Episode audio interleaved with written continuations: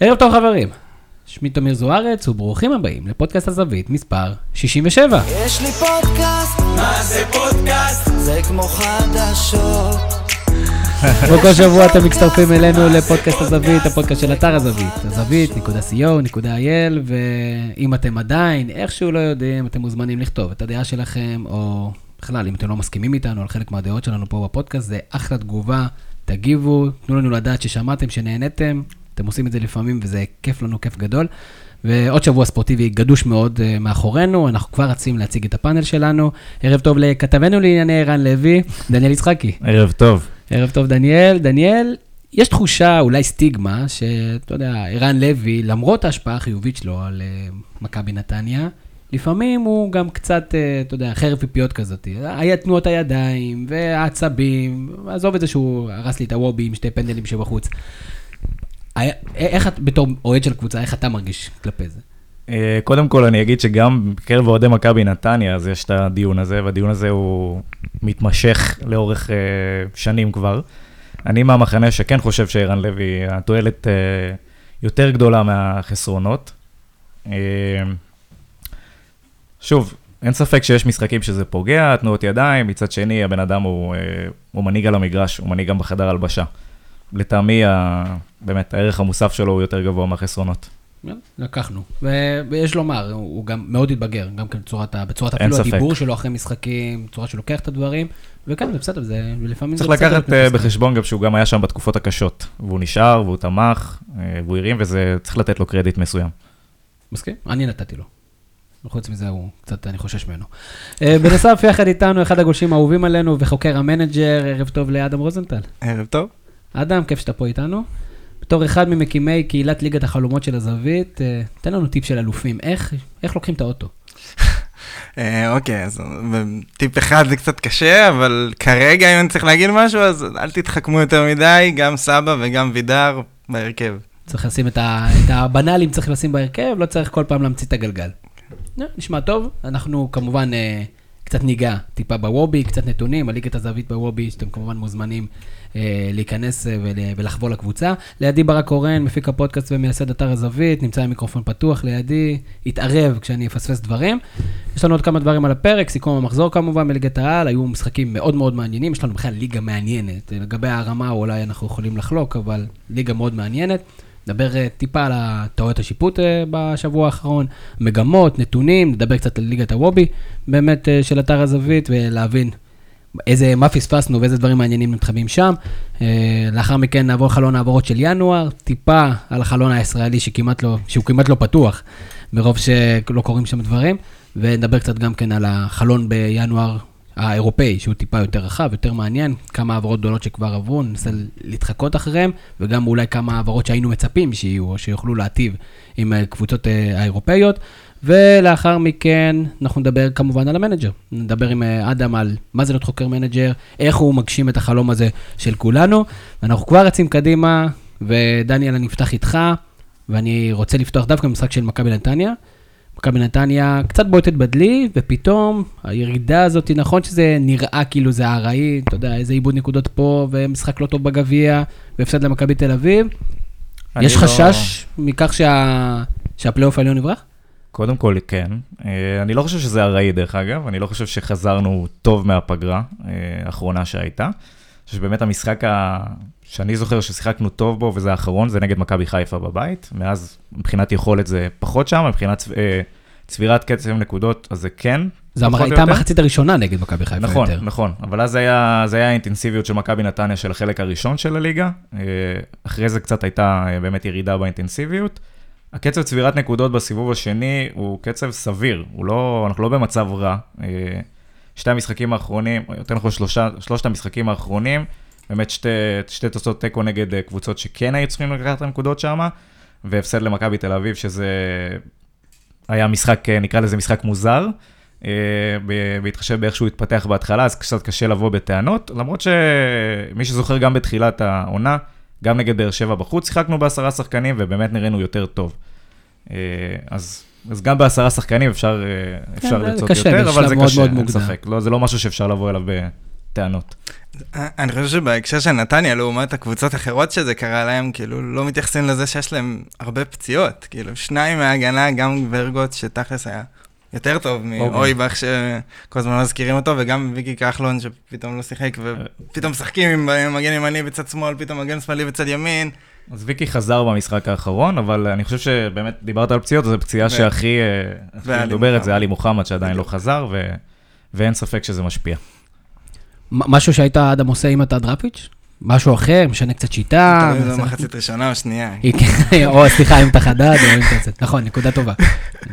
אמ, אני לא חושב, אני חושב שבסך הכל הקבוצה באמת שמשחקת בסדר גמור, אולי, אולי, אולי צריך טיפה לייצב את ההגנה, באמת לשחק טיפה יותר רגוע, טיפה, למשוך טיפה אחורה. ולחפש שטח בהתקפות יותר מתפרצות ולא לנסות לשלוט בכל משחק, כי ההגנה פחות יציבה, אבל חוץ מזה, אני, אני באמת חושב שנתניה טובים, זה, זה לא... אני, דרך אגב, מאוד, גם, גם שזה עולה קצת בתוצאות וזה לא נעים, זה, אני אוהב את התפיסת משחק הזאת, אני אוהב ש, שקבוצה באה למשחק כדי לשחק כדורגל. אה, פחות את הקטע של להתבנקר, או... אז גם נגד מכבי תל אביב בעשרה שחקנים, הניסיון הלא טוב הזה, אבל הניסיון הזה לשלוט במשחק, אה, קצת מראה על האופי של הקבוצה. גם וזה... לא בטוח שיש למכבי נתן את הכלים לשחק את שיטת המשחק הזו. של להתבנקר ולסגור. אה, להתבנקר, כן. אני חושב שזה גם, זה תהליך שנמשך שנתיים, עכשיו תלמד אותם לשחק אחרת, ייקח זמן. ייקח זמן, וכן, לא, לא ממש לטובתכם. שש נקודות ממכבי פתח תקווה. אה, משחק מאוד חשוב השבוע, באמת. משחק אה, על, אה, נקרא לזה משחק על פלייאוף עליון, אני לא יודע, זה קצת יומרני להגיד, אבל זה כי יש עוד מחזורים, יש עוד כדורגל לשחק, גם מכבי פתח תקווה תאבד נקודות מן הסתם, וגם קבוצות אחרות יגיעו גם קרוב לאזור, אבל משחק סופר חשוב השבוע.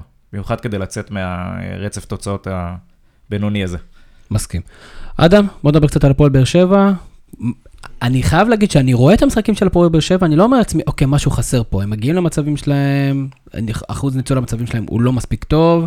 נכון שיש סוג של כמובן תלות בוואקאמה, ואנחנו רואים את זה כשהוא משחק, הוא מאוד מאוד דומיננטי. זה קצת מרגיש קצת יותר חוסר מזל מאשר חוסר יכולת. אוקיי, okay, אז, אז אני אפריד, כי דווקא במשחק האחרון של נגד הפועל חיפה, אחרי הגול, הם, הם ממש התעוררו, כאילו, זה, זה היה מאוד שונה דווקא מהשני טוב, משחקים. טוב, עד שהגיע הגול, כן, עד שהגיע הגול. הם נכון, הם לא פתחו טוב, השבע שניות הראשונות שלהם לא היו משהו. שבע שניות הראשונות קצת פחות, מאז...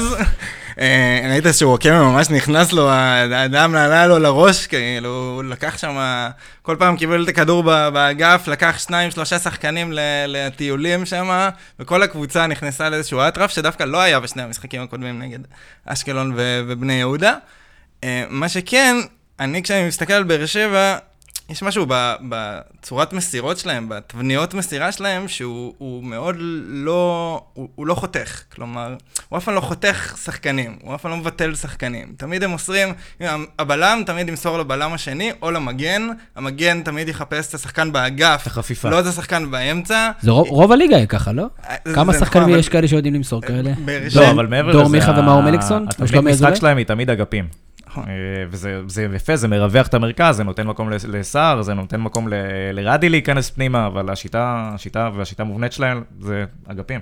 זה, זה, כן, אבל זה, זה אגפים, בסופו של דבר, תכלס, המצב היחידי שהם מבטלים שחקנים זה כשמוסרים מהאגף לאמצע. זה, זהו, אין מסירה באמצע שמבטל שחקנים.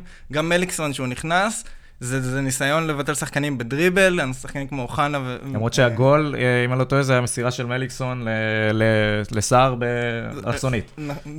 נכון, שזה בדיוק העניין, הם לא עושים את זה בשום מקום אחר. ושני הקשרי אמצע שלהם, בגלל הדבר הזה, הם פשוט לא מעורבים בבניית משחק בכלל. אני לא מכיר את המספרים, אבל אני חושב שהפועל באר שבע לא חוטפת הרבה כדורים בחלק המגרש של היריבה, זאת אומרת, לא מהבלמים, מגנים, קשרים אחוריים, יותר כביכול מחכים לשחקנים, מה שלדוגמה מכבי תל אביב עושה עכשיו מאוד טוב. חוטפת הרבה מאוד כדורים בשטח, בשטח המגרש של היריבה, הם מוציאים את זה לפועל בצורה נוראית, מכבי תל אביב, מרגע החטיפה, הם הרבה פעם מאבדים ישר את הכדור, אבל פה באר יש הרבה יותר כלים לעשות את זה, ולראיה הגול הזה. חטיפה מאוד מהירה, מליקסון, ו... האופי, האופי, האופי שחקנים של באר שבע, יכול להיות שהוא פחות מתאים לזה, זה גם פחות מה שבכר אה, לצורך העניין דורש.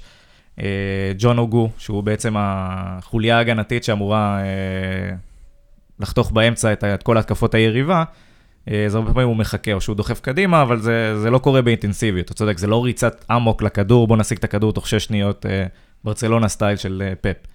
זה יותר בוא נחכה ו- ונדחוף, את ה- ונדחוף את זה לאט לאט קדימה. אז, אז, אז חסר משהו או לא חסר משהו? זה עובד. קודם זה כל, עובד. קודם כל חסר סיומת, כלומר, זה שחקן כמו, אנחנו רואים שזה שחקן, גם אייבנדר וגם בן סער מגיעים להמון הזדמנויות במשחקים האחר- האחרונים, וזה פשוט לא נכנס, שזה כאילו, זה, זה גם הסיומת שלהם, אבל אצל, יש פה גם... אצל איינבינדר לא בטוח שזה ייכנס. בן סער אולי זה באמת אחוזים אה, נמוכים יחסית ממה שהוא רגיל, איינבינדר הוא לא איזה סקורר גדול, למרות נכון, עונה יותר טובה שנה שעברה בירושלים. אז באמת, בגלל מה שאמרתי מקודם, בגלל שאין להם כמעט מסירות שחותכות שחקנים, ואייבנדר לא מקבל אה, כדורים בין קווי, קווי הקישור, אלא הוא תמיד נכנס לעומק ומחכה להרמה, אז בסופו של דבר כל הפעולות ההתקפיות שלו זה בתוך הרחבה שהוא מנסה להבקיע, ואת זה הוא לא עושה טוב. אז, אז, אז כנראה שזה זה לא זה, כאילו, או שצריך... גם איגי בור עשה אחלה תנועה קדימה, ולא לא ראינו שזה עוזר לנו. אני חושב שדרך אגב, התנועה הזאת קדימה זה המפתח בעצם, זה מה שמפרק את המבנה הסטנדרטי של כל קבוצה, ובגלל זה אייבינדר מגיע לכל המצבים שהוא מגיע. לגבי סיומת, אבל אז שאלה, אם לא... שיעבוד עם מישהו. אבל אז שאלה, אם אתה לא מצליח לחטוף מספיק כדורים, אז למה אייבינדר שם ולא מיכאל אוחנה? שמע, אתה מגיע למצבים בסופו של דבר, אתה גם לא חוטף כל כך הרבה גולים, אה, באר שבע, ב- ביחס ל... זה גם רק במחזורים האחרונים, האמת, כאילו, בתחילת העונה הם ספגו על הרבה, ו... נכון, נכון, היה, היה עלייה ברמה של ההגנה שלהם. אה, אפרופו, דיברנו כמה פעמים על זה שמיגל ויטור חסר, ועד כמה זה משפיע על באר שבע, אז, אז דרך אגב, במשחק האחרון אה, לא הייתה, ו... אה, מי שיחק איתו? אוחיון. מתן אוחיון, אם אני לא. טועה, כן, מתן אוחיון, אז אה, שיחקו משחק אה, יציב, משחק טוב לדעתי של הבלמים של באר שבע. אה, מה ששוב, מעניק להם יציבות בחלק האחורי, ואז הקבוצה גם נראית יותר טוב. אני רוצה לפתח עוד איזה משהו לגבי הפועל באר שבע, אורן ביטון, אה, עוד משחק סולידי של המגן השמאלי של הפועל באר שבע, שיש כבר אה, הטוענים שהוא המגן השמאלי הכי טוב בארץ. לא. מנצח את הביטון מהצד השני? אה, כן? כן, מעניין אם מבלבלים לפעמים, ביטון לביטון. אה, אדם, אדם, מה אנחנו חושבים על אורן ביטון?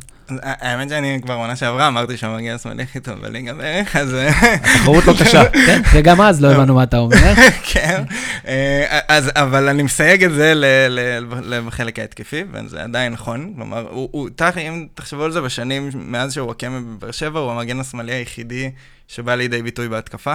אה, הוא, הוא, הוא עושה את, ה, את החיתוכים האלה באגף, ווואקמה אשכרה מוסר לו, לעומת לדוד זאדה ו- דוד זאדה ו- והרמות שלו טובות. כאילו, גם במשחק הזה היו לו לפחות שתי הרמות שהגיעו למצב ממש מסוכן.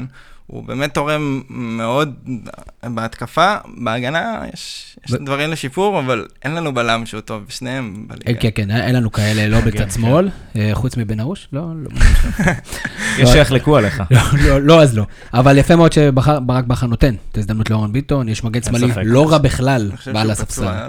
קורות, הוא פצוע, אבל אני חושב שלפני זה הוא כבר נתן לו הזדמנות. יכול להיות שגם יש תקן של שתי בסדר, אנחנו ביטונים רוצים בהרכב. לפרגן, אנחנו בעד לפרגן, זה אין בעיה.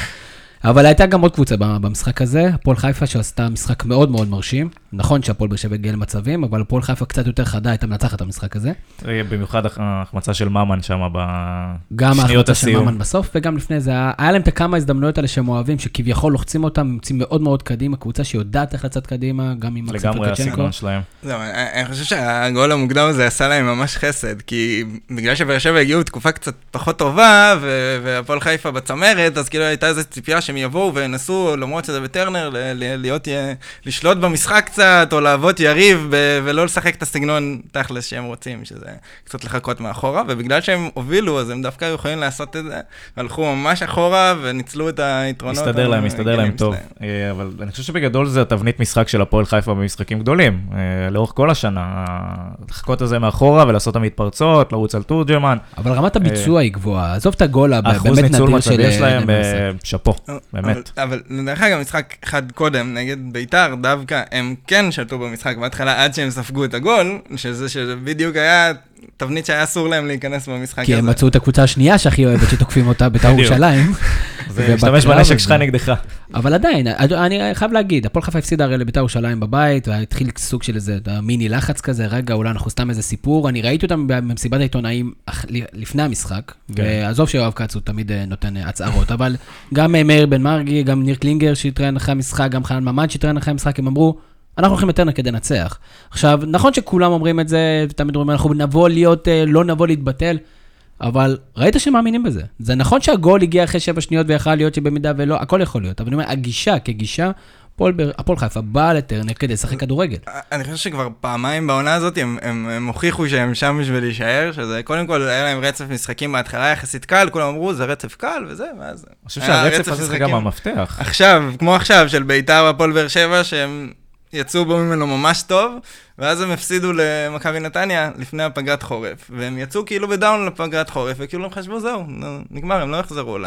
ב- באותה פורמה טובה, הם, הם ירדו, והם חזרו לאותו דבר הג- כמעט. הגרלת משחקים אה, זה אלמנט אה, שנורא חשוב לביטחון של הקבוצה. זאת אומרת, צברת בהתחלה כמה נקודות, אתה פתאום למעלה, אתה יודע, הפסדת כמה משחקים, אתה פתאום מועמד לירידה.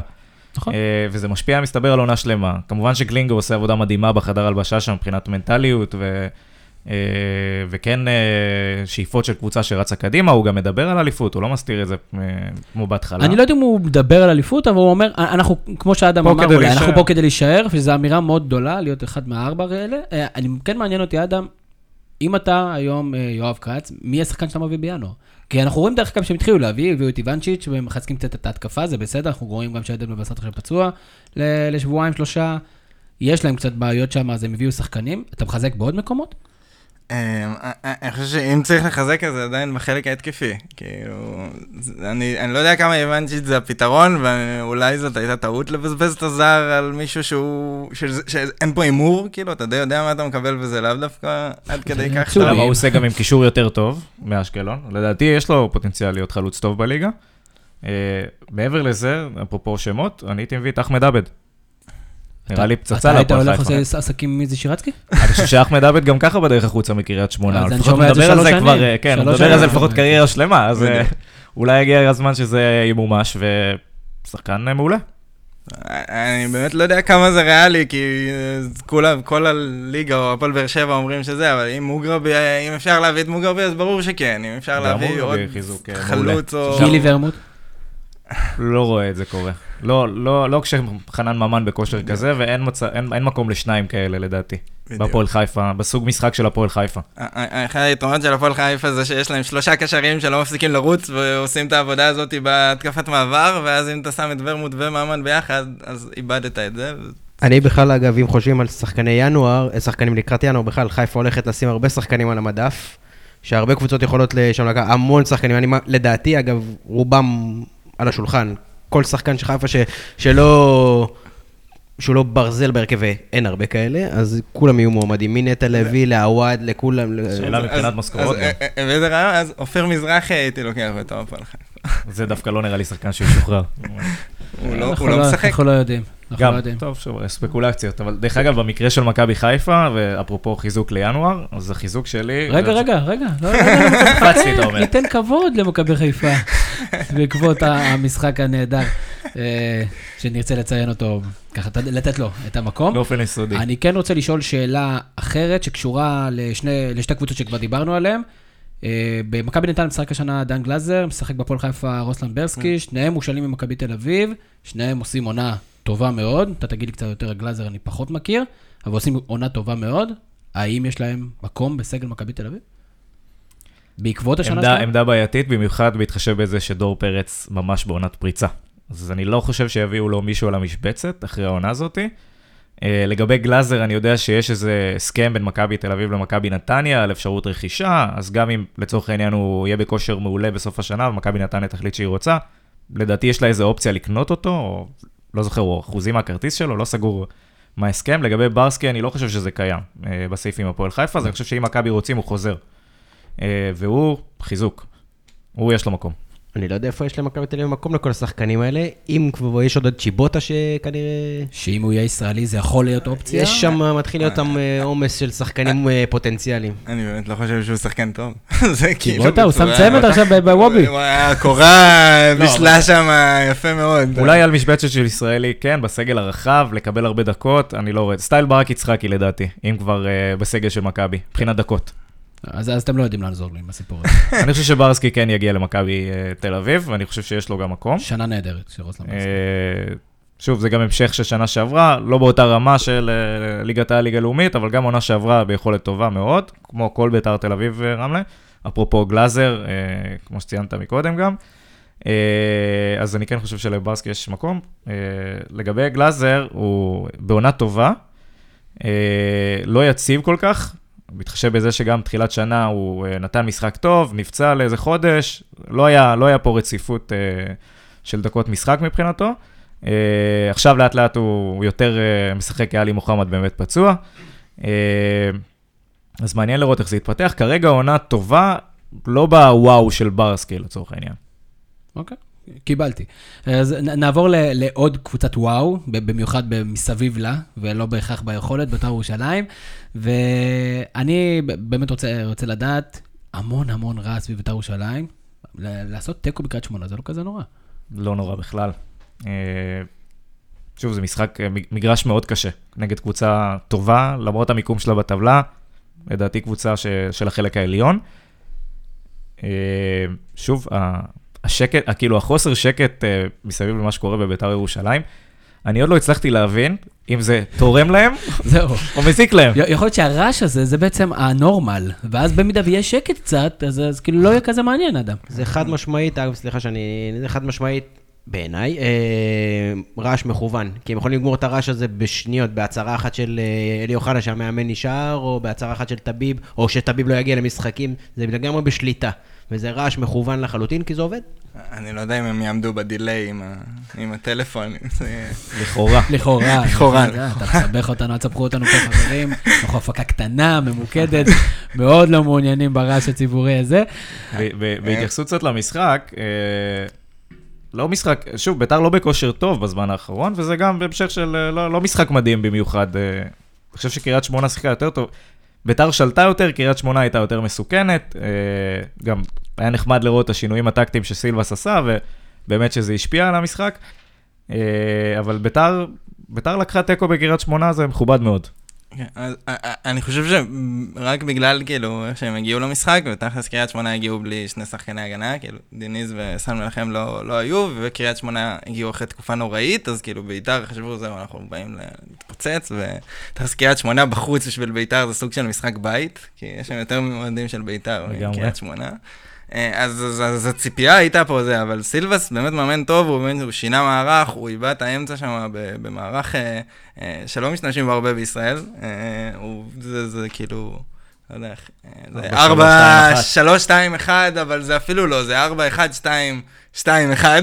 יותר זה תכלס קיבץ את ה- הוא המערך. האגפים למרכז. כן, הוא כאילו קשר אחורי, שני קשרים לפני, ואז שני אה, קשרים התקפיים שהם תכלס חלוצים אה, מעל הקשרים המרכזיים, אתה מאבד את האמצע, ובעצם הקשרים, הקשרי אמצע הם אלה שבהגנה יורדים בשביל לשמור על המגנים, ואז מה שזה יוצא, יש לך שלושה שחקנים במרכז, כשאתה רוצה לצאת למתפרצת, יש לך שלושה שחקנים במרכז שאתה יכול לצאת מהר, וזה מה שהם עשו, ובגלל זה הם היו כל כך מסוכנים, ובאמת מגיע הרבה קרדיט לסילבס פה על המהלך ועל המשחק הזה, גם שחקן שהוא הכניס, ושחקן צעיר בסוף ונתן לו גול הגול. כן, גם, גם קצת, צריך קצת מזל. אה, דרך אגב, אם אמרנו חיים סילבס הוא מאמן טוב, יש לזה סוג- של, אה, זה סוג של אקסיומה, כן, חיים סילבס הוא מאמן טוב, כי הוא אשכרה יודע לעשות שיטות שונות, הוא יודע להתאים את כן. עצמו, אבל הפועל קריית שמונה עד עכשיו היא לא הצלחה גדולה. אה, אני מסכים, אני הייתי אומר אפילו שהיא סוג של אכזבה, לעומת הציפיות של סילבס בקריית שמונה. אה, אה, אני חושב שלהיות מאמן זה יותר מלדעת לעשות שיטות וטקטיקות ודברים כאלה, וזה הרבה גם פשוט חיבור לסגל וחיבור לקבוצה, ויכול להיות שזה עדיין לא קרה, או שפשוט הוא עוד לא מצא את השיטה שמוציאה את את המקסימום מה- מהשחקנים. אנחנו רואים במכבי תל אביב נגיד, שפתאום אתה מוצא את התבנית המסוימת ש- שעובדת, וכשמתרגלים אותה והשחקנים מתאימים לה, אז פתאום הכל עולה על הגל, ו- וזה זה עוד לא קרה אצלהם. אמ, אני, אני כן אופטימי איתו, אני, אני באמת חושב שהוא, יש לו פוטנציאל אולי כדאי. כדאי, פשוט משהו שקראתי במקום אחר, אולי כדאי לפטר אותו ולהחזיר אותו. זה- אולי זה יכול לעבוד, הבנתי שחלק מהמאמנים זה יכול לעבוד. הוא יכול לפתות אותו במחצית, להחזיר אותו בסוף המשחק, יכול לעבוד. צריך את ה drive הזה. אז אה, אנחנו כל הזמן מדברים על בית"ר ירושלים, בני בן זקן הולך לסיים את הסיבוב הזה? בתור מאמן הקבוצה? הלוואי והייתי יודע לענות על משהו כזה. זה- לא בטוח שהוא מחזיק במשרה מחר, עזוב, אה, למה ללכת עד סוף הסיבוב? יש בזה משהו, אני רק רוצה להזכיר, בית"ר ירושלים, בלי דן ורד, תקופה מאוד מאוד ארוכה, עידן. ורד הוא סופר חשוב לקבוצה הזאת. הכי טוב שלהם העונה. חוץ מ- מהטובים בליגה השנה. כן. אה, גם מבחינת קריירה. המספרים שלו. אולי, כן, אולי חוץ מקלאודימיר. זה- שזה מטורף. נהיה ה scorer, אה, קלאודימיר, לקראת, אה, בערוב אה, הקריירה, הייתי אומר. כן, אה, שחקן מעולה, דיברנו עליו מס- מספיק פעמים, אה, אבל מעניין אותי באמת לחשוב האם- בית"ר ירושלים והפועל אה, חיפה הולכות להיות איתנו, ללוות אותנו בצמרת הגבוהה, גבוהה, גבוהה, משמע שלוש, ארבע נקודות הפרש מהראשונות עד הסוף? אני חושב שכן, מהסיבה שהליגה היא לא כזאת חזקה השנה. אתה יכול לקחת נקודות במשחקים שאתה לא חשבת שאתה יכול לקחת נקודות, וכשעידן ורד יחזור, אז יחזור לביתר עוד אלמנט בהתקפה שהוא סופר משמעותי, שהוא ללא ספק שווה לנקודות. העניין, כל הסיפור הזה, אבל מתבטל בפלייאוף העליון. ש- כשהם יגיעו לפלייאוף העליון, כל המשחקים יהיו שם קשים, ואז נראה... שביתר, היא קלאסית ל- לצורך. הסיפור הזה, ביתר מבחינת כאילו, המערך הפועל שלה. חיפה וכל מיני קבוצות כאלה, שם יהיה להם מאוד מאוד מאוד מאוד קשה. האמת שמבחינת שתיהן, לא לשלוט בכדור יותר ולבוא... כן, זה אידיאלי. פלייאוף עליון זה טוב להם, נראה לי. זה דווקא לא נשמע כזה רע. יכול להיות, אבל זה המבחן, שם המבחן הרציני, כי אתה אומר שהם יכולים לצבור נקודות, אה, שם יהיה להם קשה. בטח שקבוצות, אה, אם באר שבע ומכבי תל אביב זה יהיה צמוד, וזה יהיה צמוד, אז יהיה שם אה, כן, קשה. אין ספק, אבל יש להם גם משחקים, ב- נניח, חוץ כן. מבאר שבע, מכבי תל אביב, שאר הקבוצות בפלייאוף העליון, הם כנראה יסתדרו איתם. כן, אפילו לא לא יהיה להם הפועל חיפה דרבי לנצח, אז אה, זהו, סגרנו, הפועל חיפה- מכבי חיפה לא תהיה בפלייאוף העליון? לדעתי לא. גם אני חושב שלא. צריכים לקוות לא ל- להיכנס, ואני לא אומר את זה בצחוק, למאבקי הירידה. אני לא חושב שזה יגיע לשם. הסגל איכותי, הוא סגל איכותי, הוא לא מחובר. אל תשכח שיש להם בפלייאוף התחתונות פעמיים אתה- תיקו. אני מזכיר לך שאתה אמרת היום, אתה בתחילת הפודקאסט אה, דיברת על מומנטום. וכשמכבי חיפה תיכנס למומנטום שלילי, אני לא מזהה שום פרסונה שם שיכולה להרים אותם למעלה ולהוציא אותם מהמצב הזה. וזו קבוצה שלא מגיעה להזדמנויות, זו קבוצה תחתית קלאסית, ואני מאוד מאוד באמת מקווה שבשבילם, בשבילי ובשבילם שלא נגיע למקומות האלה, כי זה באמת מסוכן. באמת. אני, אני חשבתי שאחרי רעננה, האמת במחזור הקודם, זה, זה ייתן להם דרייב, כי היה שם חצי שעה של כדורגל. או- אולי פחות, אולי 20 דקות של כדורגל, אבל היה שם כדורגל. וגם שם הם לא פתחו טוב.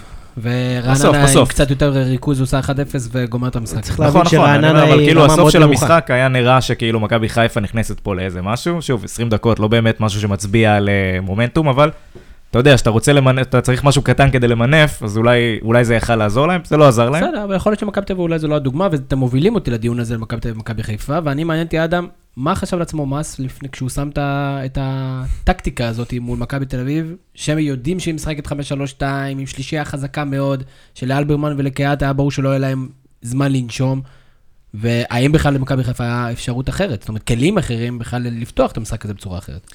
אה, אז זו שאלה טובה, באמת שאין לי מושג.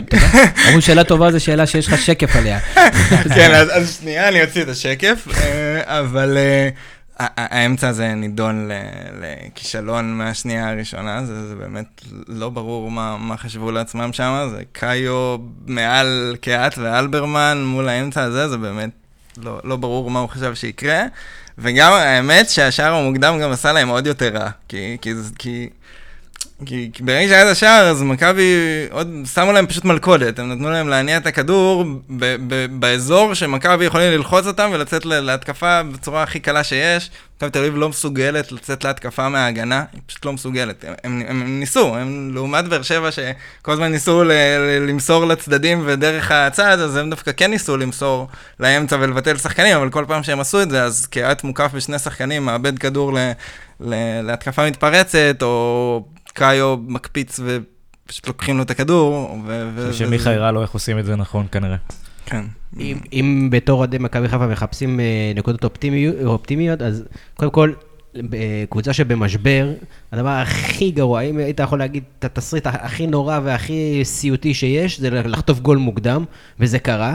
זה יכל בקלות להיות תבוסה אימתנית, אה, זה יכל להידרדר למקומות שאם השחקנים היו נשברים מנטלית והקהל רוכב עליהם, ויכל להיות שם סיוט לא נורמלי, ודווקא בקטע הזה אני מעודד שהם איכשהו עוד לא התפרקו שם והצליחו לשרוד את המחצית הראשונה, ו... אני ו- לא חושב שהם לא התפרקו, אני חושב שפשוט מכבי תל אביב יצאה להם מתפרצת בצורה נוראית. כאילו, הם חטפו כדורים שהיו צריכים להיגמר במצבים, והם פשוט לא נגמרו במצבים. ריקן שם בזבז לפחות איזה חמישה-שישה. מצבים של פס לגול.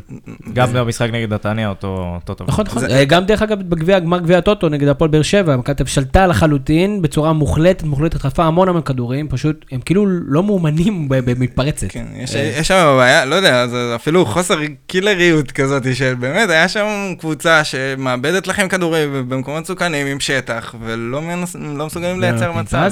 אני... כן מעניין אותי לדבר, אה, עוד משהו במכבי חיפה, מדברים הרבה על המגנים. כאילו, אה, מגנים, מה, למה צריך רז מאיר, יש לנו מבוקה, אני שומע כל את הרעש הזה, יונתן לוי זה לא מגן. דווקא המגנים של מכבי חיפה נראו לי בסדר גמור. הבעיה, שזה כביכול מפתיע, כי זה היה, אלה אמורים לה, היו להיות שחקני הבנקר, זה אליסון דה סנטוס ורמי גרשון, שגם משדרים פאניקה, גם כן, הענת כדור שלהם היא, היא על גבול הזוועתית. והמון המועד איבדי כדור, וכמובן, חתומים על, על השערים. ואני מעניין אותי לדעת איך, איך זה עובד מבחינת הקהל של מכבי חיפה, האם רואים את זה שבאמת, אני, כי אני עדיין שומע המון ביקורות כלפי המגנים, ורז מאיר ויונתן לוי אתמול היו בסדר גמור. לא, בקהל זה חד משמעית, הם אשמים, רמי גרשון אתמול היה מזעזע, זרק שם, בעט שם איזה כמה בעיטות, במסירות פשוטות החוצה, היה, היה שם אירועים קשים מאוד.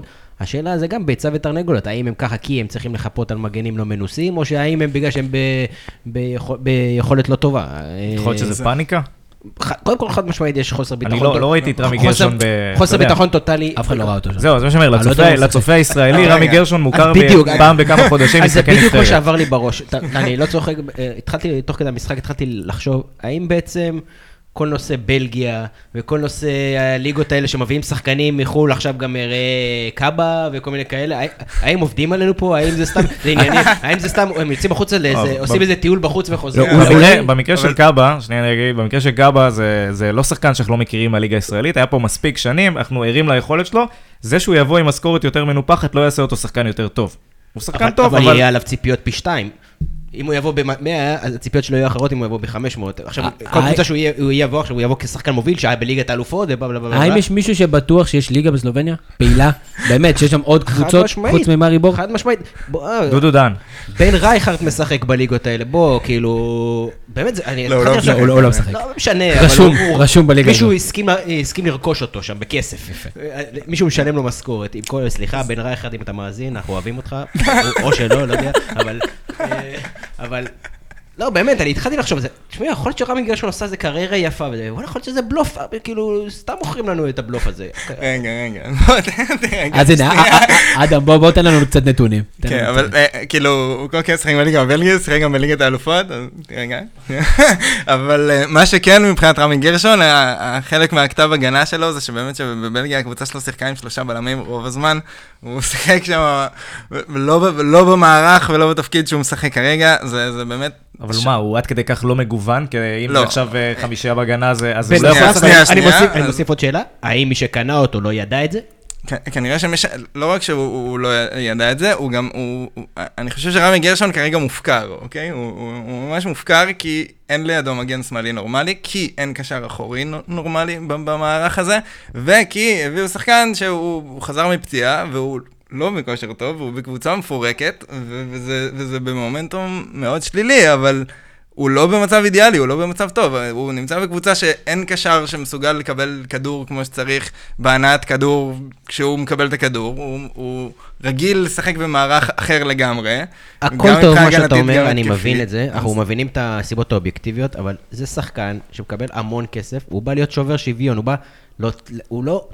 אמור להיות הבלם הישראלי המוביל. אתה מצפה מהשחקנים האלה, שזה בוזגלו, זה, זה, בדיוק להיות, להתעלות על האירוע, ושכטר למיניהם וכאלה שהיו בזמן, להתעלות על האירוע, להבין את גודל הזמן, להבין את גודל המשבר, ולהוציא את הקבוצה. אם הם לא יוציאו, אז מי כן יוציא? כן, אבל, אבל קודם כל אף אחד במכבי חיפה לא הצליח לעשות את זה כבר כמה שנים, אז, אז לצפות מבלם שחזר מפציעה וזה המצב שלו, אני לא בטוח שזה, שזה נכון, אבל, ודבר נוסף, אם תחשוב על זה, אז רמי גרשון הוא אמור להיות השיר צדק סלאש איתן טיבי של מכבי חיפה, הוא לא אמור להיות משהו אחר. נכון, בלמים ישראלים, זה, זו הרמה שלהם, והם טובים תכלס כשיש לידם בלם זר ברמה יותר טובה, ולא...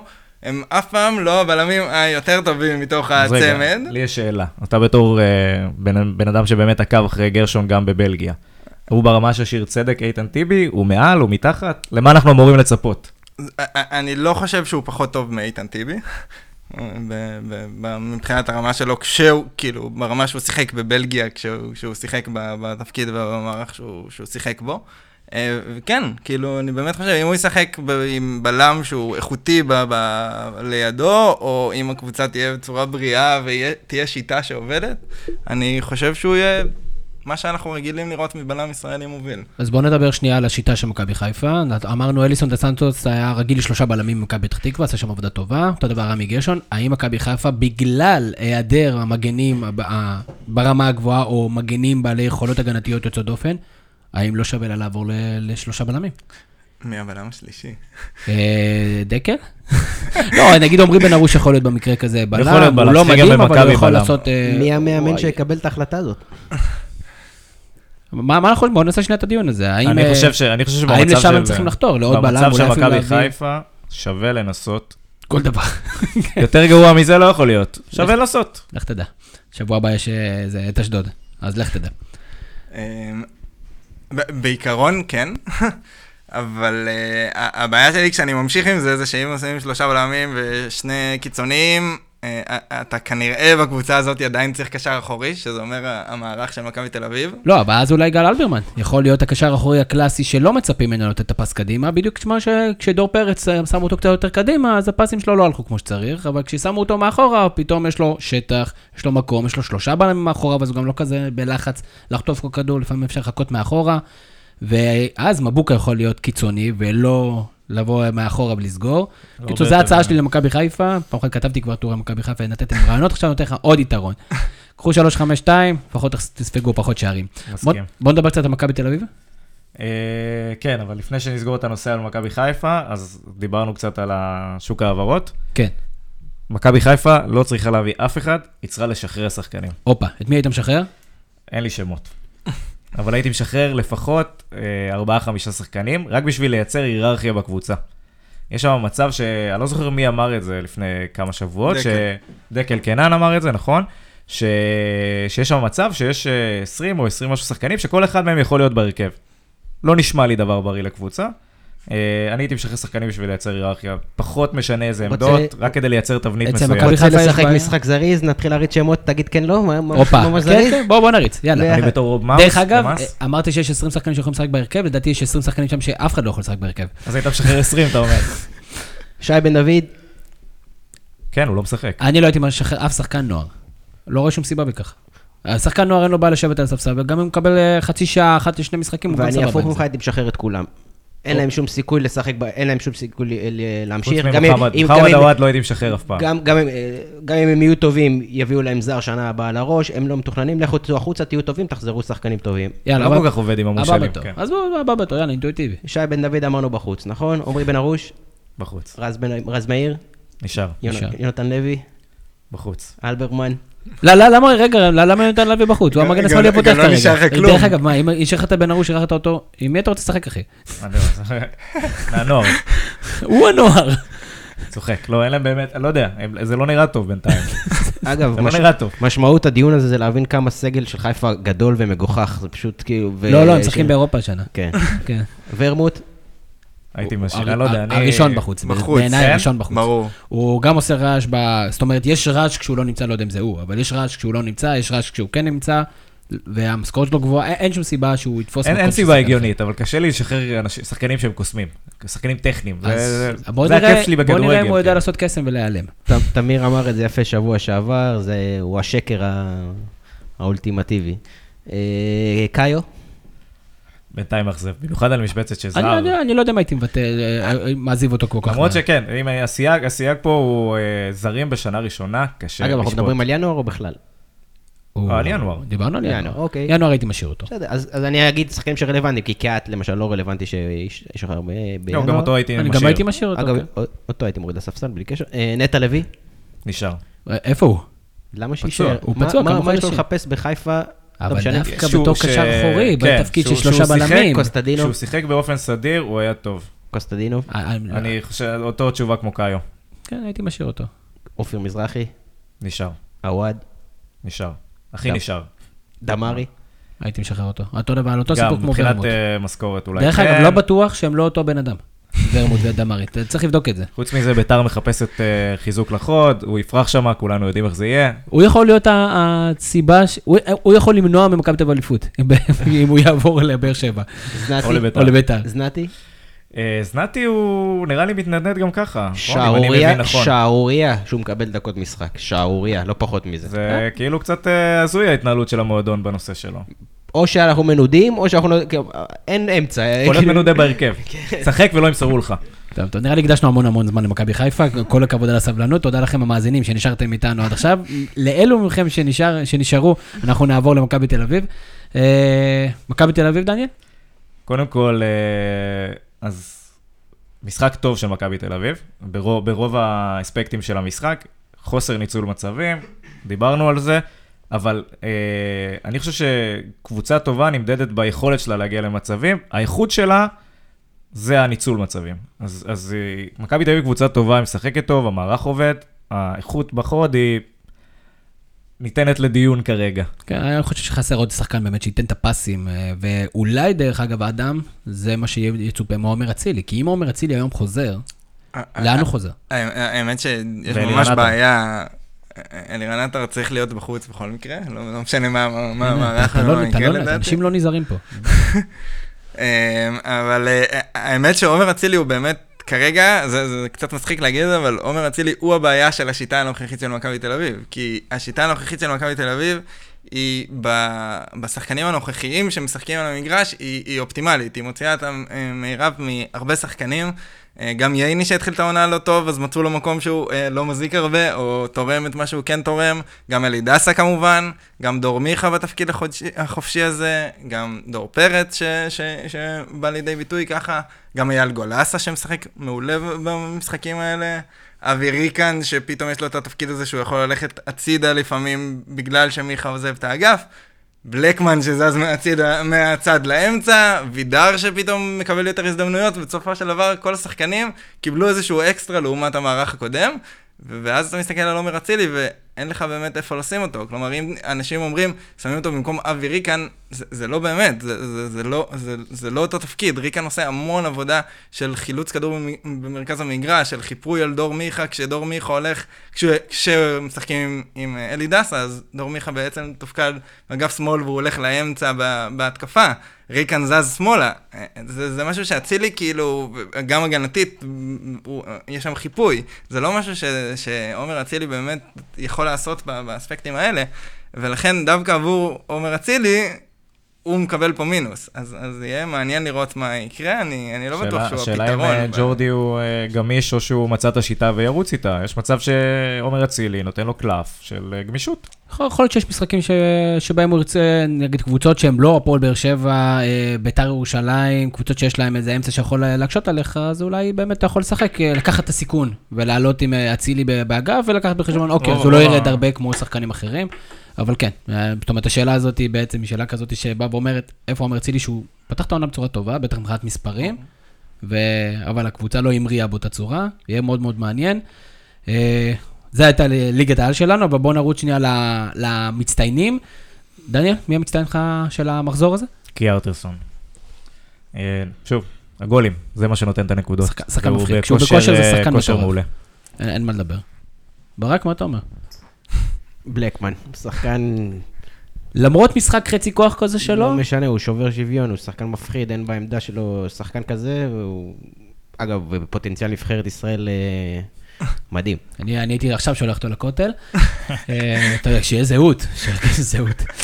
אדם? אני גם עם וידר, הוא היה הקפטן שלי בוובי, אני לא יכול...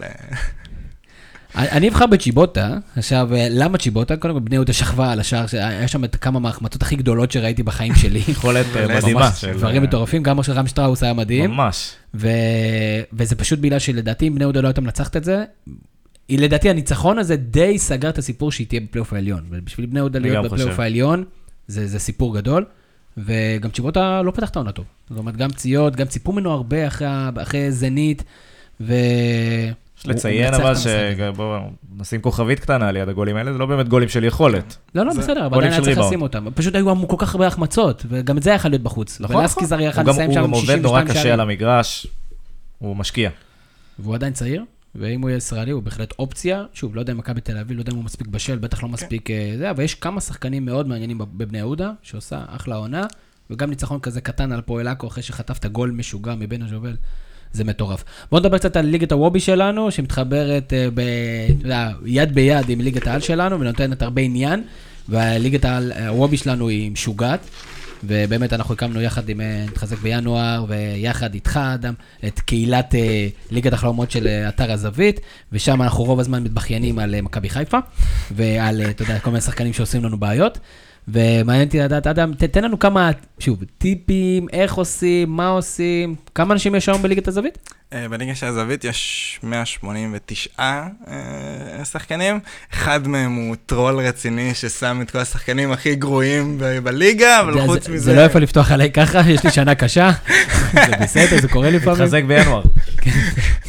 כן, לא, הוא ממש, הוא לקח את השחקנים הכי זולים בליגה ושם את אה, נפתלי בלאי קפטן, שזה מאוד מי? יצירתי. איפה, הוא? באיזה קבוצה משחק? באר שבע. בבאר שבע? אה, וואו, אני עכשיו לא זוכר אפילו. זה נשמע לי אשקלון. קלאסי. אה, אני חושב שזה או רעננה וואו, אני באמת לא זוכר. נפתלי. אה, אוקיי, כן. אה, כן, אז 189 שחקנים, באמת הרמה מאוד גבוהה, יש לנו כאילו בעשירייה אנשים שהם בטופ, כאילו, בטופ 50, העשר. 10 ב- בארץ, אה, ו- וגם הקהילה מאוד אה, איכותית ופעילה בפייסבוק, אז אה, מי שמשחק ולא שם, בואו. מה השיטה הכד- הכדאית לפתוח? קודם כל, אה, רגע, לפני שאנחנו נבין בכלל... למע- למעוניינים. אה, הוא משחק בפועל. תודה, דניאל, על החדשות, על הסקופ הזה. תודה רבה. אה, אם, אתה מאזין, אז סליחה, נפתלי. כן, סליחה, נפתלי, אנחנו מתנצלים. אה, אה, קודם כל, רגע, לפני שאנחנו בכלל נדע אם לקבל ממך טיפים, אנחנו בוא נזכיר שאתה היית, שנה שעברה זכית בליגת החלומות של אה, של הזווית, והשנה אתה ממוקם במקום ה... צ'י, כרגע. מקום התשיעי בליגה. יפה מאוד. אה, תן לי טיפים. אתם לא יודעים שברק כרגע מצלם את דניאל עם הפרופיל שחקן של נפתלי בלאי, לצורך אה, מה שנקרא evidence לכך שהסיפור הזה קרה. אה, אוקיי, אז אה, זה, זה, טיפה מסובך.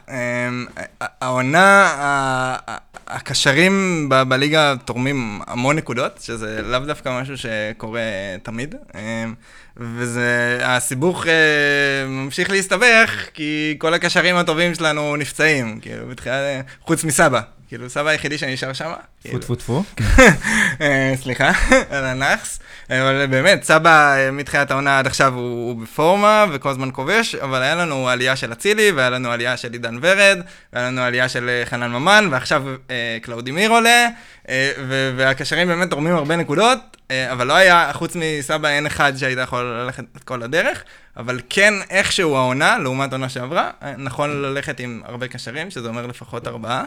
אה, בעונה קודמת, אני כל העונה הייתי עם שלושה, רק בשביל זה, הייתי אה, הר- הרבה פעמים אפילו עם, אה, אה, 532, שזה מערך שאנשים לא משתמשים בו הרבה, אבל אם אתה מצליח למצוא איזשהו היגיון הגנתי לקחת שני שחקנים מאותה קבוצה בהגנה ולהיות עם חמישה בהגנה, כאילו שתי זוגות של קבוצות שיש להם שתיים בהגנה ואתה פוגע בהם, פלוס קפטן שפוגע או הבנקרים בהתקפה, זה בדרך כלל שבועות שאתה תופס פור, פור על כולם.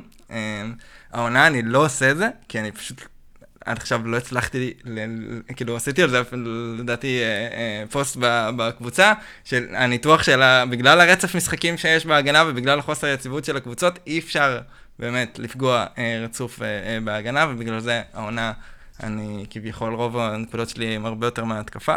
ליגה משוגעת בליגת החלומות השנה. די, כן. תן לנו טיפ על קפטן.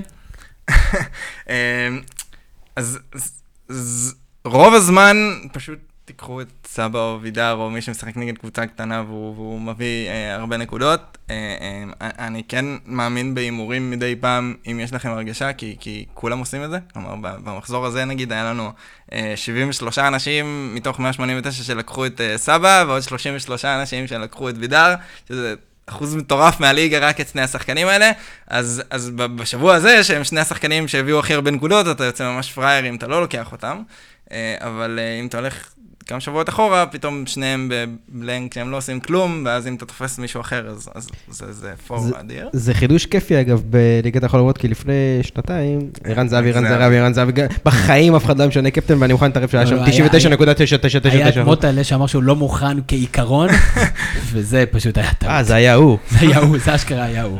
דרך אגב, באמת, אה, אה, אה, רק בשביל להראות את הרמה של הליגה, אז מתחילת העונה עד עכשיו, כל המחזורים, חוץ ממחזור אחד, הקפטן שנבחר הכי הרבה זה או אה, סבא או וידר. כלומר, מתחילת העונה היה לנו רצף של איזה חמישה מחזורים רצוף שרק וידר, ואז זה התחלף להיות סבא וידר, סבא וידר כזה. היה מחזור אחד שהיה מישהו אחר, זה היה מוגרבי בצמד נגד עכו. זאת אומרת, ידעו לבחור את זה נכון, ואז עזבו אותו. בדיוק. אה. רמה גבוהה, אין ספק. אנחנו נמשיך לעקוב אחרי זה, ואתם כמובן מוזמנים להצטרף לקהילה שלנו, ההולכת וגדלה.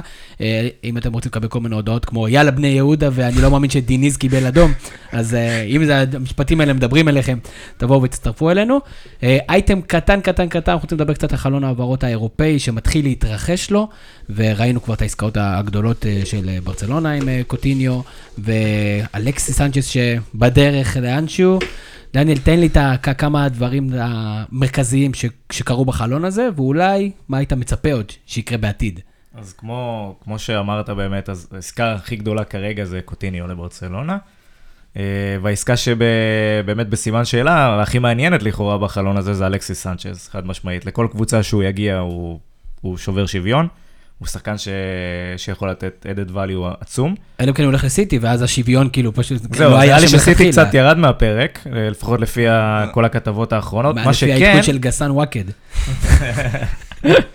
עוד, עוד נגיד שכאילו באנגליה הוא לא באמת ישפיע על מאבק האליפות, הוא שחקן uh, מדהים, הוא שחקן אדיר, אבל uh, מרגיש לי שהפער, שהליגה שם די סגורה בשלב הזה כבר של העונה, אז גם אם יונייטד יקנו אותו, אפקטיבי לשנה הבאה. אולי לשלבים המאוחרים של הצ'מפיונס, כן, הוא יכול לשחק, כי ארסנל לא באמת הייתה בליגת האלופות. אה, עד המועד של ארסנל, זה היה יפה, זה היה ממש אה, יפה. אז, אה, אז באמת שהוא יכול לתרום להם במאבקים אחרים, הליגה די גמורה. אה, סיטי, אולי להביא עוד איזה שחקן רק בשביל לרענן או ליצור תחרות, סת- סתם כי אפשר ויש הרבה כסף. בדיוק. כן. זהו, אז כל עוד הנפט זורם, אז דברים בסדר. אה, ארסנל, חזק מאוד ללכת על אמר, לדעתי. אה, מחליף, אה, שוב, זה גם תלוי אם אלקסיס או- ואוזילי יעזבו בחלון הזה או לא אמור יעזבו. לעזור לארסנל? אה, על מ- אה, ממונקו. שחקן נפלא, לדעתי הוא גם צרפתי, הוא יכול לשחק בארסנל מסתבר, אז יכול לבוא להם, יכול לבוא להם בול. מה ליברפול יכולה להביא? מנור סולומון. את מנור סולומון. מנור סולומון. תכלס. שמרתי אותו ליובה, אבל בסדר. אה, אה, ליברפול, אה, הבעיות הכי גדולות שלה זה שוער וקשר אחורי, האמת ש... ומגנים, משהו שם, לא- מישהו שם שכח שיש הגנה בקבוצה הזאת. לא, למרות שהם הביאו, רוברטסון עושה עבודה טובה יחסית. מורנו, אני מאמין שיחזור להרכב, הוא גם היה סביר, מגן ימני קליין עד שהוא לא חוזר מהפציעה עם- גומז וארנולד שם, שזה זה די רעוע. שזה בסדר. כשמפקיעים זה עובד. בדיוק. אבל פתאום נכנס המון כסף. אז- ואז מה עושים איתו? לא, קודם כל, כבר, קנו את ונדייק ונבי קיידה מגיע בקיץ, כלומר אין עוד הרבה כסף. אה, אה, יש דיווחים על אליסון מרומא, אה, שהוא שוער מעולה, שעושה עונה מצוינת, אבל אני לא מאמין שהוא יגיע בינואר, כלומר, לדעתי הסיכוי שהוא יגיע בינואר הוא תכלס אפס, אבל אם הוא יגיע בקיץ אפילו, אז זה חיזוק מאוד מאוד משמעותי לליברפול, רק כאילו בשביל סדר גודל, אנשים בטח מכירים את השוער של סיטי שהגיע העונה, אז אליסון הוא השוער הפותח של ברזיל ולא אדרסון, אה, והוא באמת מעולה. אז אה, אם הייתי קונה משהו, זה, זה קשר אחורי בליברפול. אה, אני תכלס לא מאמין שהם יעשו עוד חיזוק חוץ מוונדייק, שזה רכש מאוד משמעותי. בחלון הזה. הכל תלוי מי יש פנוי בסאוטהמפטון. כן. בסופו של דבר. לא בטוח שנשאר מישהו בסאוטהמפטון. אה, רק לקחת חזרה ל- ל- לארסנל, כי קצת- כואב, אבל... כן, כל אחד ידבר פה על. המכאובים שלו ונתקדם. אמ, אז אלקסיס אין ספק שהוא כאילו, הוא Game Changer, אני כן חושב שהוא משמעותי ליונייטד אם הוא מגיע אמ, מבחינת ליגת האלופות, וגם להמשך, וגם תכלס מבחינת הפגיעה המורלית בארסנל. אנשים, כאילו, זה לא פעם ראשונה. יש יש עדיין מורל. בארסנל שיש בו מה לפגוע? אה, שוון פרסי היה יותר אה, מהותי, ון פרסי היה קפטן, סמל, אלקסיס אה, מזמן מצהיר שהוא מחפש אה, בית אחר. ון פרסי, מהבחינה הזאת כן, אבל המצב של ארסנל הוא קטטוני כרגע מבחינת האווירה, וזה זה עוד פגיעה, כאילו, זה, זה, זה עוד משהו. אה, וזה זה, זה איזושהי רמה של חוסר אמון ש, שרק גורמת למשהו עוד יותר גרוע. אה, יש כן דיווחים מבחינת מחליפים, אז כאילו היום הדיווחים זה שמחטריאן יעשה את הדרך ההפוכה אם תהיה את העסקה הזאת, וכרגע אומרים שמחטריאן לא רוצה להגיע לארסנל, שזה עוד יותר מוריד את המורל. פייספאלם כאילו מהסיפור הזה. מה קורה עם אה, מסות אוזיל? מסות אוזיל לא ברור מה קורה מבחינת החוזה, כאילו, היה, היה- היה- כי- ונגר אמר ש, שסנצ'ד לא יישאר, ואוזיל אולי כן. אמ, כרגע אין על זה דיבור על מעבר עכשיו, וגם לגבי הקיץ לא ברור. דרך אגב, גם ג'ק אה, יש ווילשיר, סיכוי שהוא מעריך חוזה? יש איזהו סיכוי. אוקיי, לא זה- לא הייתי ער זה- לזה, זה הייתי בטוח שהוא גם. בדרך החוצה. הוא, בדרך החוצה, אבל פחות מוחלט מסנצ'ר. ומה שכן, אה, הציעו היום חוזה לג'ק ווילשיר, ג'ק ווילשיר חזר מפציעה ממש בשבועות האחרונים, ובגלל הפציעה של רמזי אז הוא משחק, ותכלס הוא משחק מעולה, הוא כאילו השחקן היחידי שמשחק טוב. ב- עד אחרי שהוא יחתום, ואז הוא. ייפצע שוב. בדיוק. אז, אז מה שמצחיק, הציעו לו חוזה, הציעו לו חוזה אה, עם משכורת יותר נמוכה ממה שהוא מקבל היום, ומצפים שהוא יחתום. אה, באמת לא יודע מה, מה קורה שם. אה, בוא נדבר שנייה על הבלם אה, שברצלונה מחתימה, דיברנו הרבה על קוטיניו, ולא דיברנו על ההחתמה הנוספת של כן. ברצלונה בחלון הזה. אז, אז, י- אז ההחתמה הנוספת זה ירי מינה, הוא הגיע מפלמרס. אה, אני חושב שבדיעבד יסתכלו על ההעברה הזאת ויגידו שזה ממש מטייה, הסכום מאוד נמוך, אתה מסתכל על ונדייק ואתה מסתכל עליו, תכלס התכונות מאוד דומות, הוא בלם מאוד מאוד גבוה. אה, הוא, הוא חזק, הוא פיזי, הוא, הוא, הוא יחסית לגובה שלו, הוא מהיר ו- וטכני, אה, הוא באמת פוטנציאל אדיר, לדעתי הוא יהיה מאוד טוב בברצלונה והוא גם יהיה טוב במונדיאל בקיץ. אה, ומבחינת יכולת התקפית, שזה משהו שלא הרבה מדברים ב- בזה, ובברצלונה הרבה זמן אין איזה בלם אה, על הסרחיו רמוס כזה שמבקיע, אז הוא דווקא בלם מבקיע. אה, שזה בוא גם- נראה איך המעבר הזה לאירופה הוא לא תמיד פשוט. אני גם יש לי. שאלה רגע קטנה עליו. הוא שווה מקום בהרכב? אה, במקו- ואם כן, במקומי. כרגע אה, ורמלן משחק, כי אומטיטי פצוע, אז כן. אני אומר, לא, שאומטיטי יחזור. בסגל מלא, ברצלונה זה פיקה ואומטיטי מאחורה. אז, אז לא בטוח, כן, אומט- אומטיטי ופיקה שניהם בלמים הטובים בעולם, אז זו- שאלה כאילו קצת קשה, אבל אה, ב- בטווח רחוק בטוח שכן. בן כמה הוא? 20, עשרים. ו- ו- וכמה כמה הוא עלה לברצלונה? 11.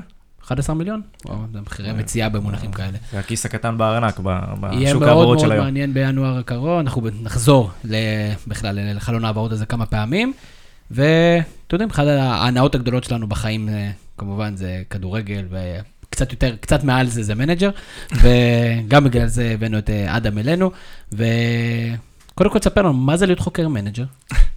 אה, אוקיי, אה, אז בעצם החוקרים של המנג'ר, התפקיד שלנו זה, אנחנו אחראים על ה... על ה... על ה... database של המשחק. אמ, אה, כשאתם משחקים מנג'ר, אז בעצם אה, אתם אה, רגילים שכל הקבוצות יש בהם את כל השחקנים וכל האנשי צוות, ו- ולכל אחד יש את הסט יכולות שלו ש- שמוגדר במשחק, ואתם, הקבוצה שלכם, אתם רואים כמה היא טובה, לפי כמה הקבוצה טובה, ויש את ה... אתם משחקים נגד אה, אה, מאמנים שהמחשב מאמן.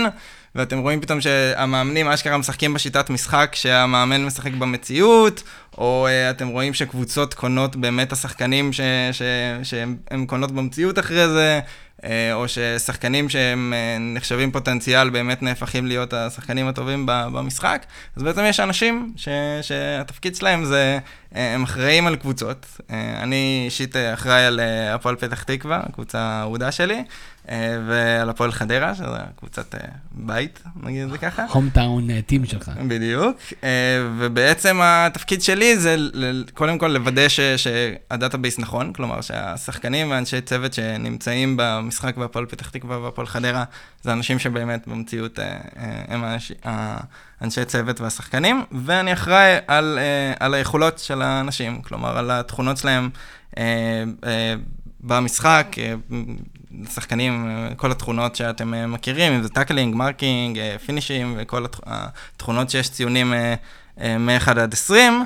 אה, אבל זה הרבה יותר מזה, גם אנחנו צריכים לברר את הגובה ואת המשקל בערך, ואנחנו צריכים תכונות אופי לשים, וצריך לברר את האורך חוזה וגובה חוזה, ואת החברויות והאינטראקציות בין שחקנים, בה, אם יש אה, אה, חונטות ודברים כאלה, גם זה נכנס עכשיו למשחק, ואתה צריך לדעת אה, מי האנשים שהוא אוהב בתוך המערכת ודברים כאלה. אה, אה, וגם עם, גם על הבעלים נגיד, היחסים של הבעלים עם הקבוצה, כמה יציבות כלכלית יש לה, אה, דברים כמו אה, כמות קהל שמגיעה במשחק ל... אתה אומר המון המון נתונים. המון. האם עוברים הכשרה כלשהי?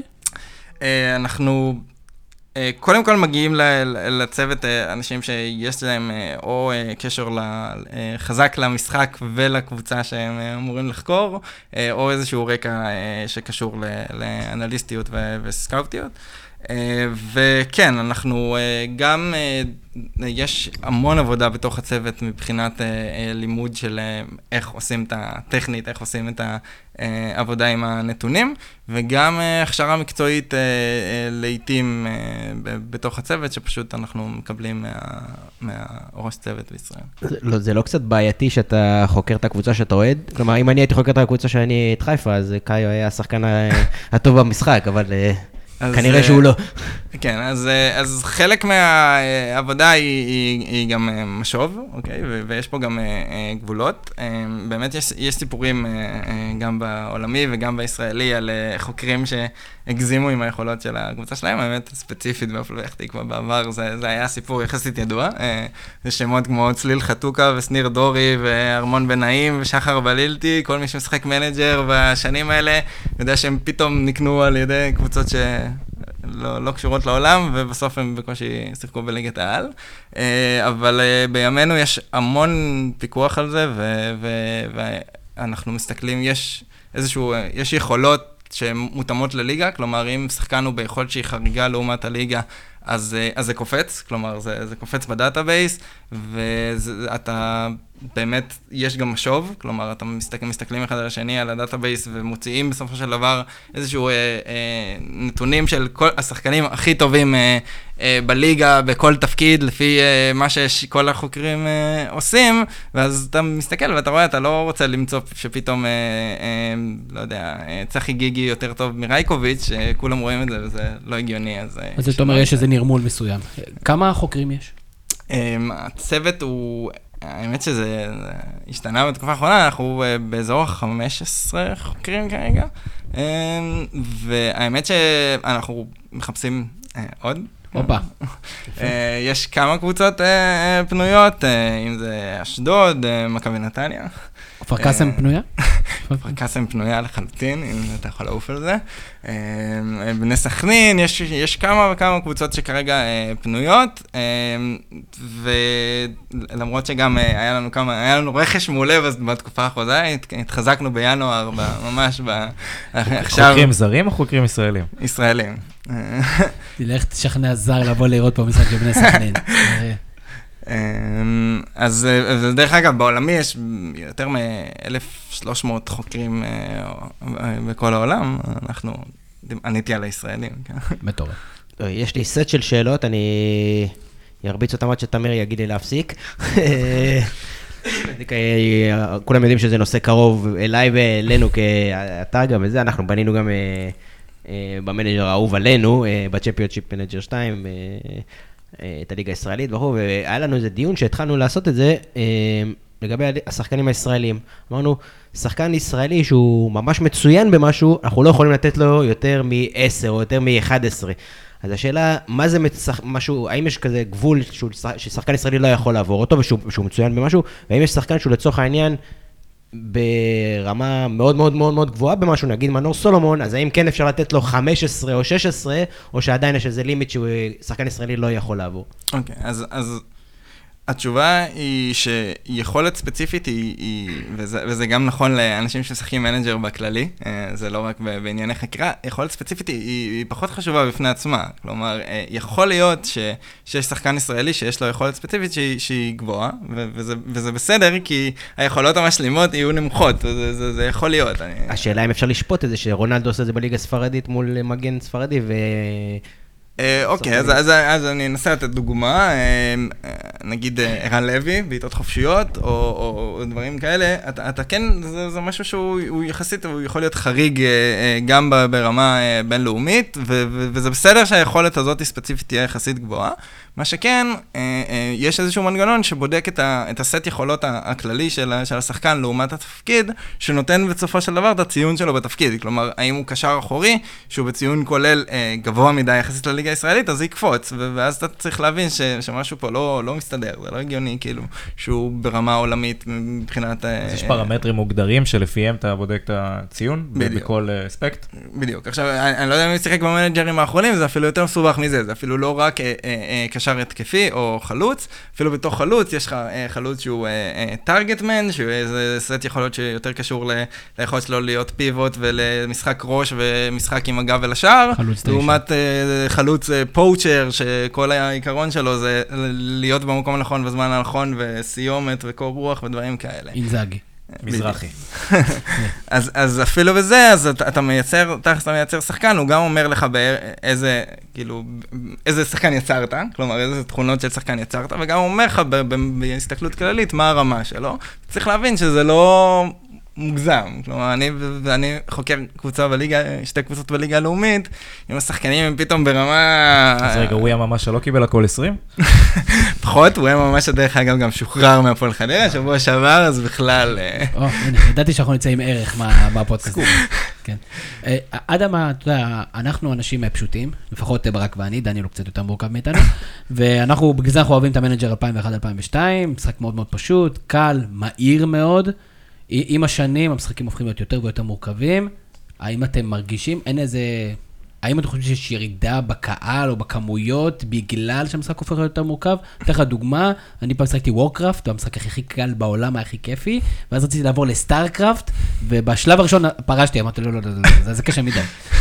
אז- אה, אוקיי, אז, בצורה הכי אובייקטיבית שיש, אה, יש פשוט עלייה בכמות השחקנים שמשחקים, והיוצר של המשחק הוא מאוד פעיל בטוויטר, כזה, אם אתה עוקב אחרי החשבון שלו, הוא מלא, כל הזמן מתלהב מ, אוי, היה סוף שבוע גשום, אה, שברנו שיא של כמה אנשים שיחקו Manager אי פעם, כזה, כל מיני דברים כאלה. אז, המשחק מאוד פופולרי, הפופולריות לא, הפופולריות לא יורדת. אה, לדעתי, אה, יש במשחק משהו שהוא, שאתה יכול לשחק אותו lightweight, ואתה יכול לשחק אותו מהר, כאילו, האמת שגם מובנה, כלומר, אה, אה, במשחק היום יש, מעבר ליכולת שלך לשחק ב career mode, שזה מה שכולם אה, אה, רגילים ו- ואוהבים, והמשחק הישן, שהוא באמת, באפקט של המהירות, אה, הוא, הוא, יכול להיות שאפשר להגיד שהוא קצת איטי, אבל יש בו את כל המורכבות, יש גם, אה, יש גם מודים שהם הרבה יותר אה, מהירים, כלומר, אה, אם יש את המשחק בכלל Football Manager Touch, שהוא אה, מוכוון גם ל iPad ולא רק למחשב, אתה יכול לשחק אותו או במחשב או ב iPad, כלומר גם להתחיל שמירה במחשב, להמשיך אותה ב iPad וכל מיני דברים כאלה, והוא הרבה יותר דומה למשחקים הישנים, אה, גם ה mobile דרך אגב הוא, הוא כזה. אה, אבל גם במשחק המלא, אתה יכול למשל אה, לטעון אה, מהדאטאבייסים, לשחק עם, להסתכל על מעט הזדמנויות ולא הרבה, ודברים כאלה שיגרמו למשחק לזוז יחסית מהר.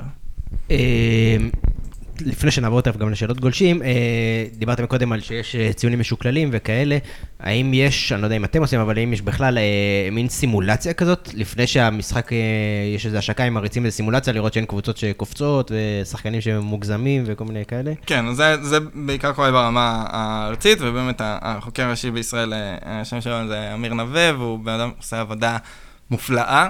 אה, ובאמת, אחרי שאנחנו מסיימים, אז בעצם אנחנו, יש לנו את ה database, ואנחנו עושים הרצות של המשחקים במשך כמה וכמה עונות וכמה פעמים, בשביל לוודא שהקבוצות ש... אה, שיהיו בצמרת הם אלה שבצמרת, והקבוצות שיורדות בדרך כלל זה הקבוצות שהגיוני שירדו, ושלא קורה שפתאום אה, שחקנים שאין סיכוי שיקרה עוברים לאירופה הרבה פעמים, או דברים כאלה, אנחנו עושה את זה, כאילו, עושים את זה כל פעם.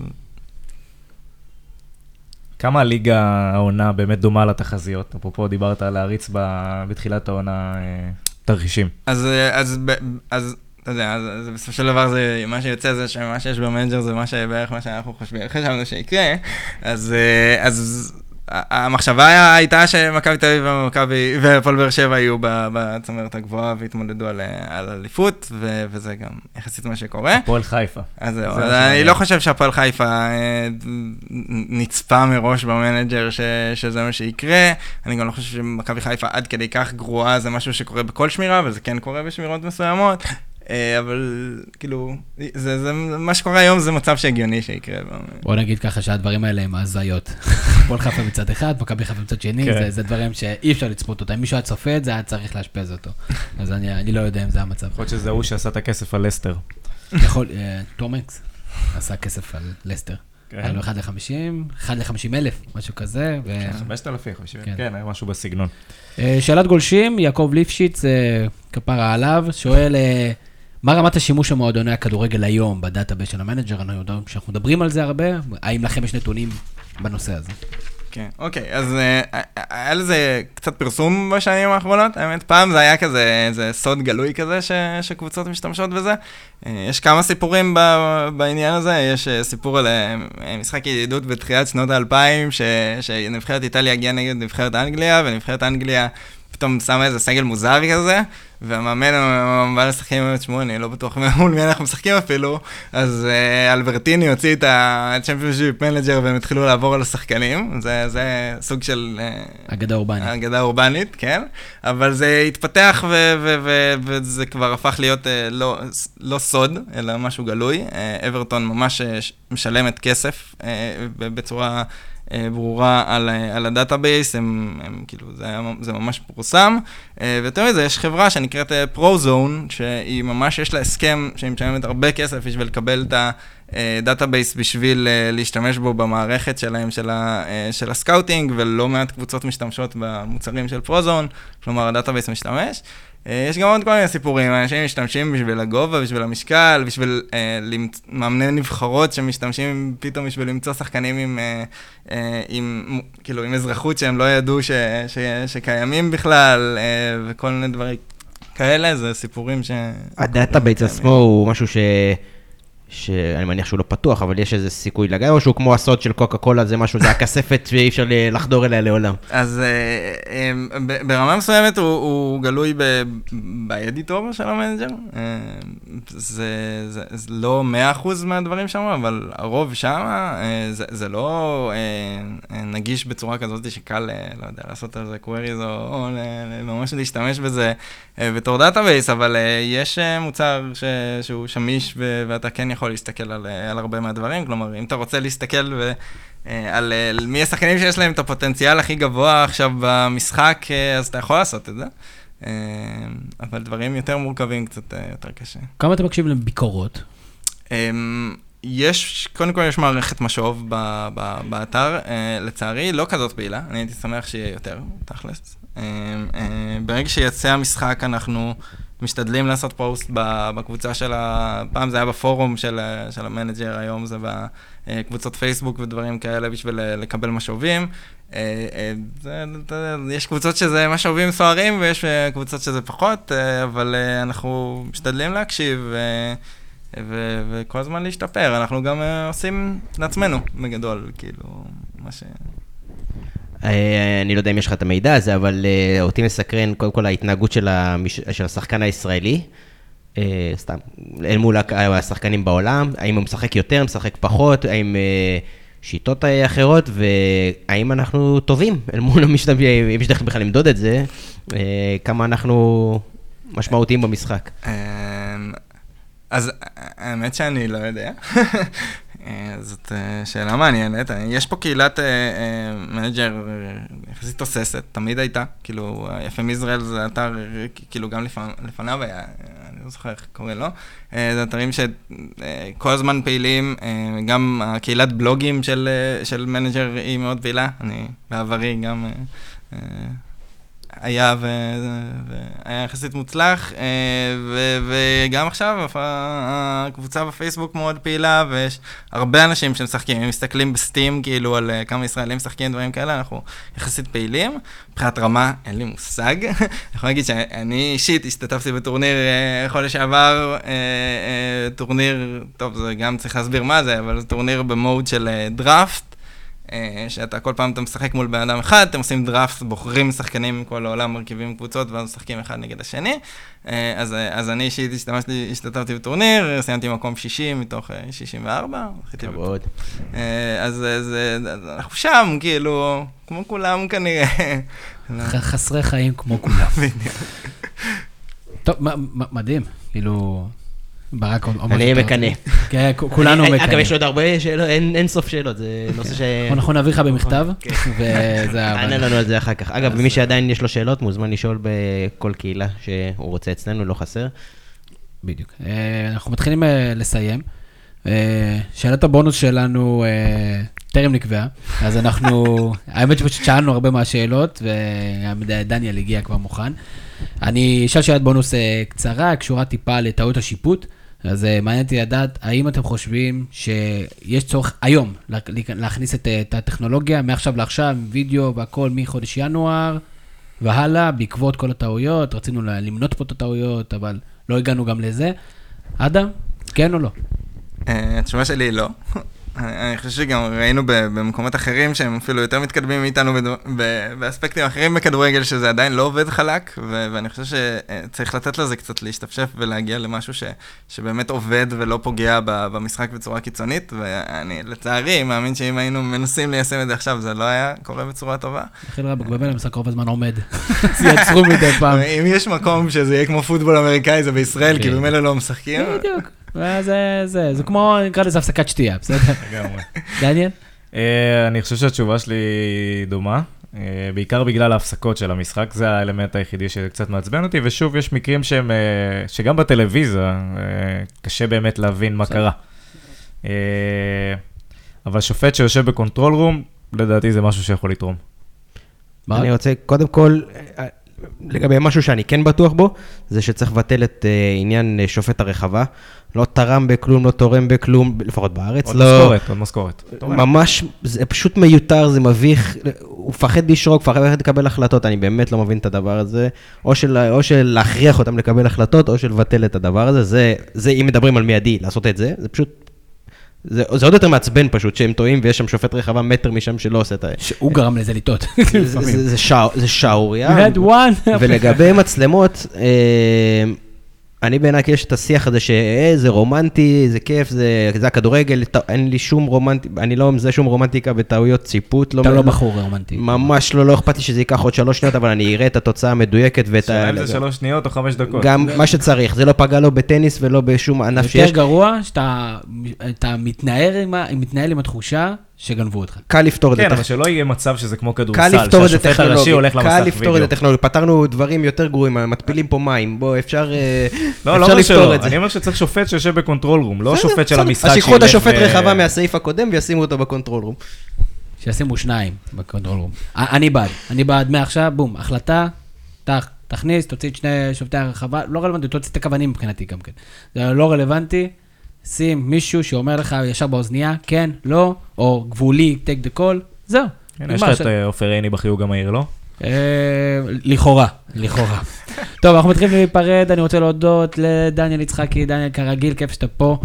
היה תענוג. בתקווה שתגיעו לפלייאוף העליון ויהיה לנו סיבות להזמין אותך שוב, ואם לא זה סתם יהיה מוזר. אה, אז תודה רבה. תודה רבה, היה כיף אדם תמיד. רוזנטל, פעם אחרונה שהתארחת אצלנו היה בפרק 10, אה, עברו 57 תוכניות. אה, אתה חושב ש- שהשתפרנו? השתפרתם מאוד. תודה רבה. אז כן, כיף שהיית איתנו.